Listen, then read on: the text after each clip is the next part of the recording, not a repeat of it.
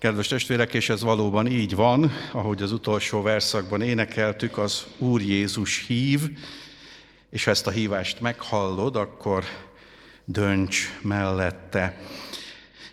És hogy miért jó Jézus mellett dönteni, akár tizenévesen, akár 20 évesen, vagy akár 60 évesen is, nos erre keressük a választ Pálapostól életét és életének végét áttekintve.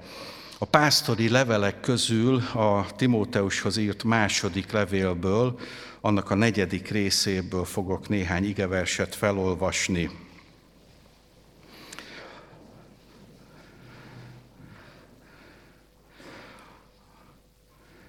A Timóteushoz írott második levél negyedik részéből a kilencedik verstől kezdődően a 13. vers végéig olvasom az igét.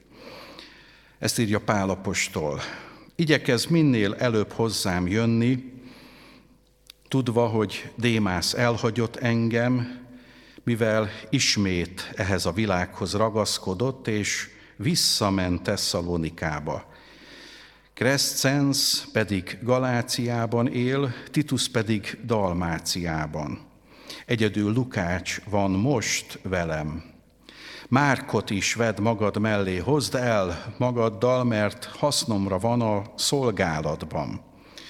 Tükikoszt elküldtem Efézusba, és kérlek, köppenyemet, amelyet Troászban Kárposznál hagytam, hozd el, amikor jössz. És kérlek, hozd el a könyveket is, de legfőképpen a pergamen tekercseimet. Eddig olvastuk az igét, imádkozzunk.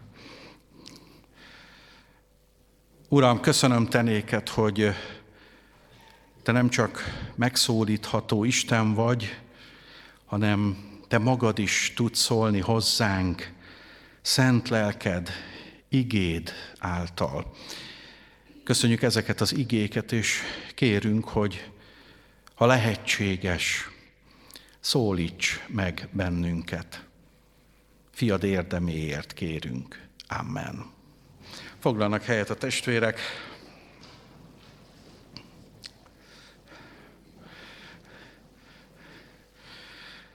Ennek az ige hirdetésnek az előzménye, hogy néhány nappal ezelőtt, az elmúlt héten találkoztam egy idős nénivel, akit nagyon nehéz volt beazonosítani, hogy vajon 60-as, 70-es, esetleg 70-en vagy 75-ön túli. Azt tudtam róla, hogy van két gyermeke, van három unokája, és azt is tudtam, hogy idős kora ellenére még mindig sokat fáradozik és dolgozik. És miközben beszélgettem vele, elmondta, hogy van egy ismerőse, aki egy kicsit idősebb, mint ő, és utána volt, ami megütötte a szívemet, de ő feladta. Azt mondja, nem dolgozik, nem unokázik, nem jár sehova. Sok pénze van. Az egyedüli szórakozása, hogy Magyarország különböző nagyvárosainak hoteljébe vesz ki szobát, és egy-egy hónapot lakik abban a nagyvárosban, abban a szállodában. És aztán ez az idős néni azt mondta nekem, hogy lelkész úr, számítsa ki, hogy mennyibe kerülhet ez a hónap. Hát nem akartam számolni, és ezzel nem is untatnám a testvéreket, de láttam a szemén, hogy szerinte ez nincs így rendben. Nem így kéne élnie valakinek, aki elmúlt 50, 60, esetleg 70.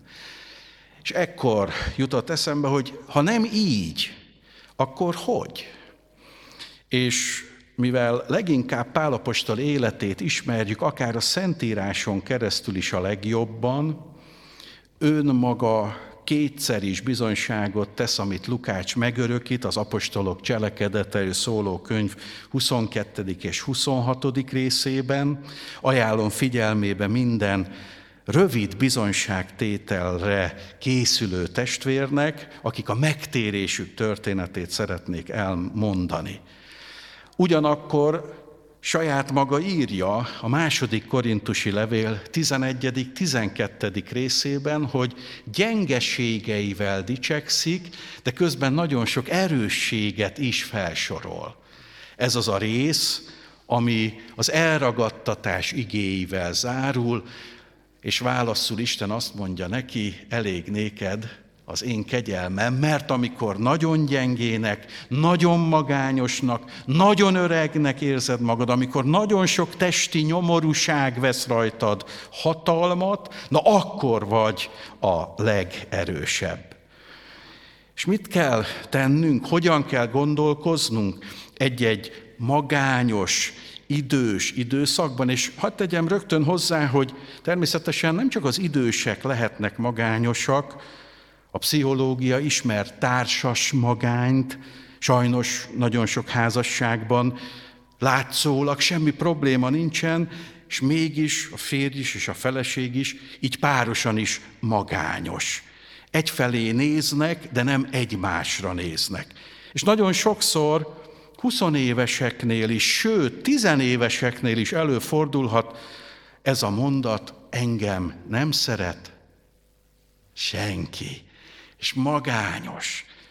Néhány nappal ezelőtt hallottam a hírekben, hogy Hajdumihar megyében egy kisfiú öngyilkos akart lenni, mert tíz évesen magányosnak érezte magát, és amikor a pszichológus megkérdezte, hogy miért érezted így, akkor erre a válasz az volt, mert az osztálytársaim kiközösítettek.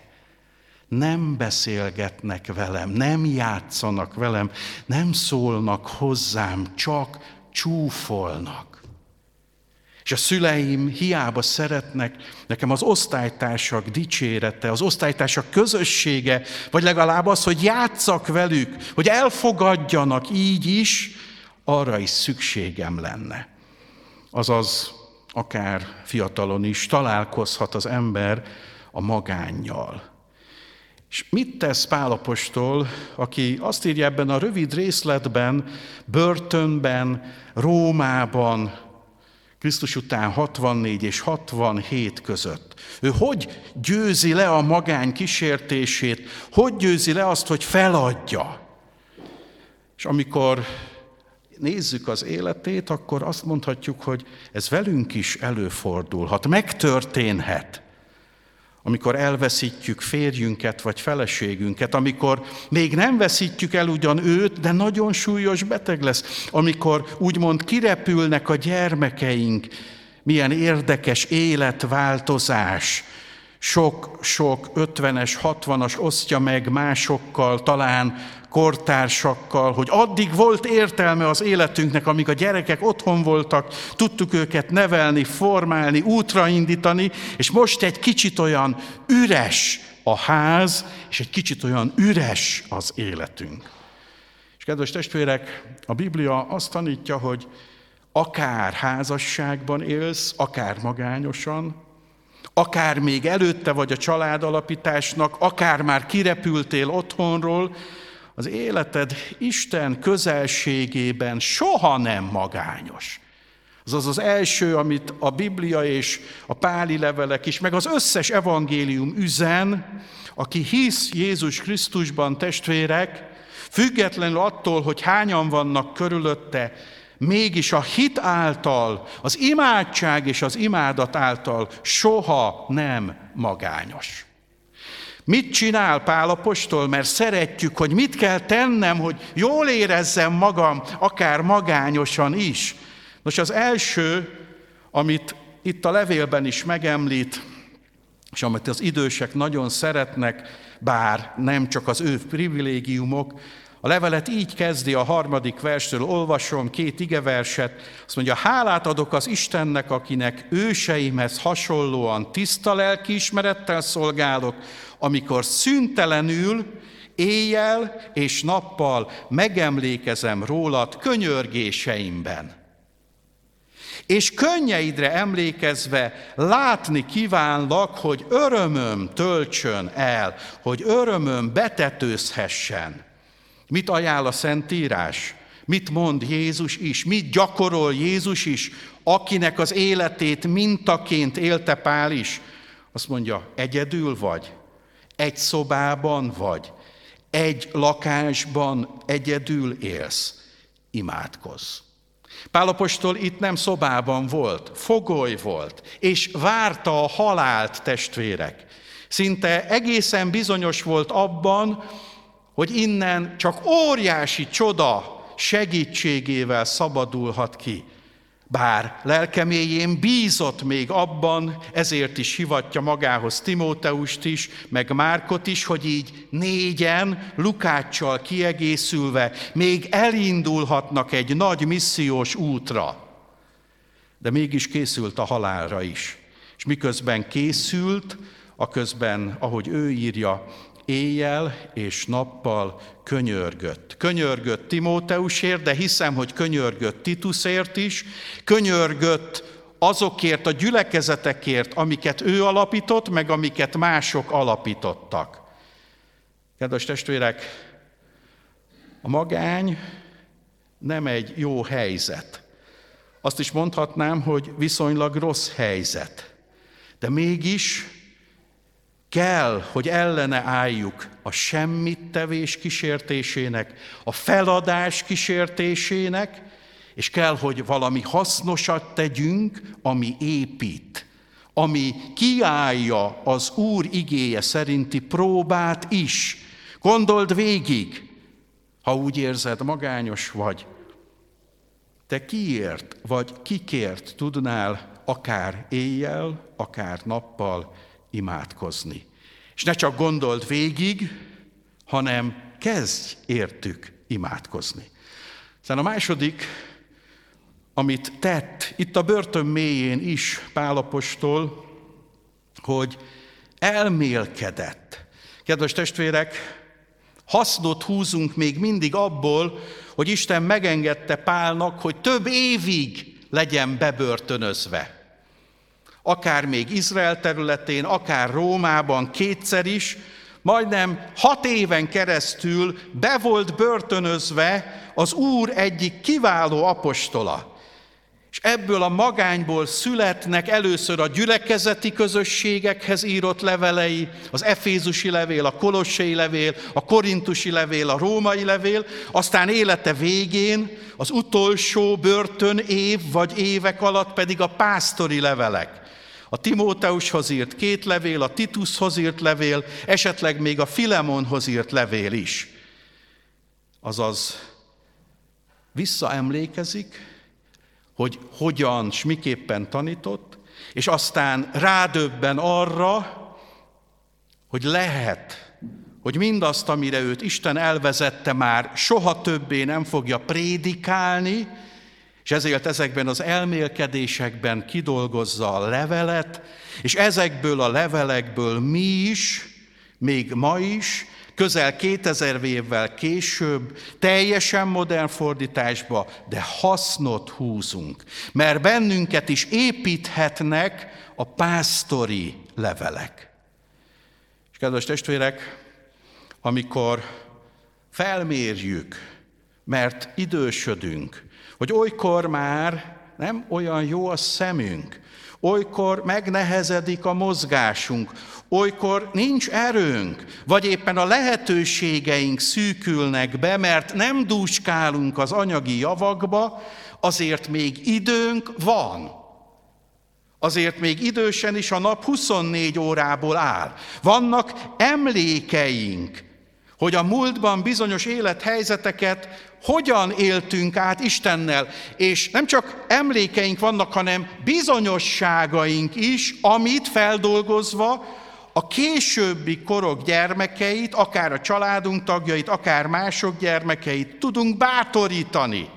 Hiszen Salamon óta tudjuk, hogy nincsen semmi új a nap alatt. Nincsen semmi új a nap alatt, valószínűleg ami 60 évvel ezelőtt az akkor élt, és most esetleg 70-80-90 évesek életében megtörtént, és ők jól reagálták ezt, valószínűleg a mai 20-30-40 évesek is megfogadhatják az ő tanácsaikat, mert az Úr akkor is Úr volt, az Úr nem változik, tegnap, ma és mindörökké ugyanaz. És kedves testvérek, Pál a börtönből írja ezeket a leveleket. És amikor a leveleit írja, akkor a Szentlélek által írja ezeket. Még ha itt most nem is annyira lelki dolgokat olvastunk, de figyeljük csak. Két kérése van. Két egészen konkrét kérés. Ez a reménység kérése. Az egyik egy praktikus kérés. Azt mondja, minél hamarabb igyekez megérkezni, és hozd el a köppenyemet, amit Tróászba hagytam Kárpusznál. Gondolhatná valaki, hogy mi ebben a lelki? Ennyi erővel azt is írhatta volna, hozd el az esernyőmet. Ott felejtettem valamit, hozd el. De kedves testvérek, mit kér Pál? Azt mondja, hozd el a köppenyemet. És miért kéri ezt? Egyrészt, mert megbízik Timóteusba, másrészt, mert tudja, hogy kitérőt tesz érte, mert szereti őt. Azaz egy lelki-testi kapcsolatra derül fény ebből az egyetlen egy mondatból is. Annak szoktunk ilyet írni, vagy azt szoktuk ilyen kéréssel megterhelni, akit viszont szeretünk, és akiből kilátjuk, akiről már kiderült, hogy ő segítőkész. És van egy praktikus oldala is. Az előbb említettem, hogy Pálapostól nem egy lakásban lakik, amit jól fűtenek, Nincsenek házi szolgái. Lukács, a szeretett olvos látogatja őt, de hol is? A római börtönben, amik nyírkosak, sötétek és hidegek voltak. Már amennyiben Rómában volt hideg. És Pálapostól megtesz minden tőle telhetőt, hogy gondoskodjon magáról. Na és akkor itt induljunk el egy kicsit. Hiszen nagy kísértése az embernek, hogy amikor magányosnak egy kicsit leterheltnek, egy kicsit kedvetlennek érzi magát, akkor nem igazán akar magával törődni, sem testileg, sem lelkileg. Nem pihen jól, nem alszik eleget, nem táplálkozik helyesen, elhanyagolja magát. Van egy közös ismerősünk, de nem említem név szerint. És néhány nappal ezelőtt felhívott az egyik rokonom, és mondja, hogy találkozott ezzel a közös ismerősünkkel, aki alig múlt 60 éves. És azt mondja, Attila, csak azért hívlak fel, ha te találkozol vele, ne lássa az arcodon, hogy elszörnyülködsz. Miért mondom, olyan rosszul néz ki, teljesen elhanyagolja magát. Nos, mit kér Pál? Kedves Timóteus, a köppenyemet hozd magaddal. Nem akarom elhagyni magam. Fázom, és szeretnék gondot viselni magamra. Kedves testvérek, Akár milyen idősek is lehetünk, akár mennyire érezhetjük a magány szorítását, vagy az egyedüllét ridegségét. Tegyük meg mi is az egészségünk és a szellemi, lelki egészségünk érdekébe mind azt, amit Isten megkövetel tőlünk. És Isten megköveteli tőlünk, hogy táplálkozzunk, szellemi értelemben is táplálkozzunk, és hogy minden tőlünk telhetőt tegyünk meg annak érdekében, hogy önmagunkról is egy kicsit gondoskodjunk. Talán szükséges, hogy ma ezt halld, ha nem nagyon gondoskodsz magadról azért, mert fáradt vagy, azért, mert rohansz, Isten azt kéri, állj meg, vagy esetleg azért nem, mert magányosnak érzed magad. Isten azt kéri, gondoskodj magadról egy kicsit többet, megéri. És ebben az egy igeversben benne van az is, hogy van-e Timóteusod, amit az Ibolya is mondott. Van-e Timóteusod, aki fiatalabb egy kicsivel, mint te, aki, aki még jól mozog, aki még sok mindent meg tud tenni, akinek még több ideje van, mint neked. Van-e valaki, akit fel tudsz hívni, és azt tudod tőle kérni, hozzál ezt, azt nekem, légy szíves. Tegnap előtt voltam a Lidlbe, ez nem szokásom, ezt bevallom. Ezért van az embernek négy fia, azok nyugodtan elmehetnek helyette is. És ott találkoztam egy idős nénivel, aki a császár iskolában tanított régebben. És egy nagyon nagy kocsit tolt, és tudom, hogy soha nem ment férhez, mindig is egyedül élt. Meg is szólított, és egész sokáig mentünk együtt, és Kérdeztem tőle, hogy nagy bevásárlás. És ekkor jött a válasz, ami tudtam, hogy jó illusztráció ide. Azt mondja, a lelkész úr, nem magamnak veszem. És mutatta a névsort. És a névsorban három női név szerepelt, és a három női név után pedig négy-öt cikk, amit neki meg kellett venni. Mert ez az idős néni volt a Timóteusa, a nálánál 15 vagy 20 évvel idősebb néniknek. És ő nem magának vásárolt, hanem ezeknek a néniknek. Kedves testvérek, még egy dolog. Nem csak azt kéri Pál Timóteustól, hogy hozd el a köppenyemet, hanem még egy dolgot kér tőle. Amikor jössz, akkor hozd el a pergamen tekercseimet. Hát ez is mutatja, hogy Pálnak azért volt leménysége, hogy ahogy az első védekezésekor megmenekült az oroszlánoktól, és ezt szó szerint értsék a testvérek, nem került a gladiátor térre, nem az oroszlánokkal tépetik szét, kegyelmet kapott, ez a kegyelem pedig az volt, hogy Róma városán kívülre az osztiai út mellé vitték, és ott római módra letérdeltették, és hátulról egy vágással lefejezték. Ez volt a kegyelem, mert római polgár volt. És mi volt a vád Pál ellen? Kedves testvérek, az, hogy terjeszti az evangéliumot Jézus Krisztusról. Nem a császára mondja, hogy Kűriosz, hanem a názáreti Krisztusra. És ezért halt ő vér tanú halált. De még itt van a reménység, még él, és azt mondja, ez a társasági ember, aki soha nem ment egyedül missziós útra, talán csak Aténba, aki mellett mindig ott látjuk a munkatársakat, aki nem szeretett egyedül lenni, Isten nem is ilyennek alkotta őt. Nos, itt ebben a római börtönben, a magányosság fogságában ő levelet akar írni. Ő még bátorítani akarja a gyülekezeteket. Mégis megtesz mindent, amit tud.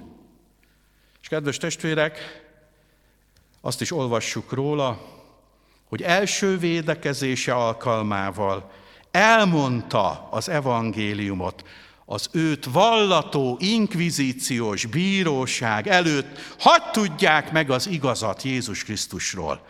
Na ez az igazi bátorság.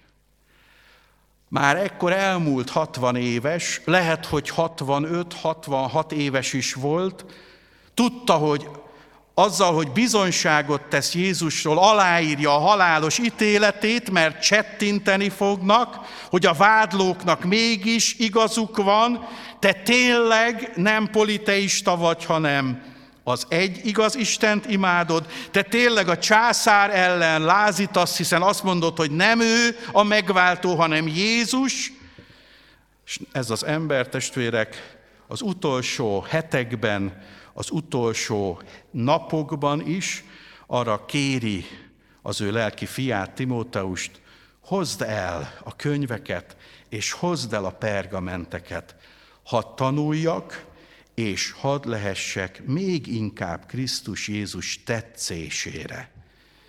És kedves testvérek,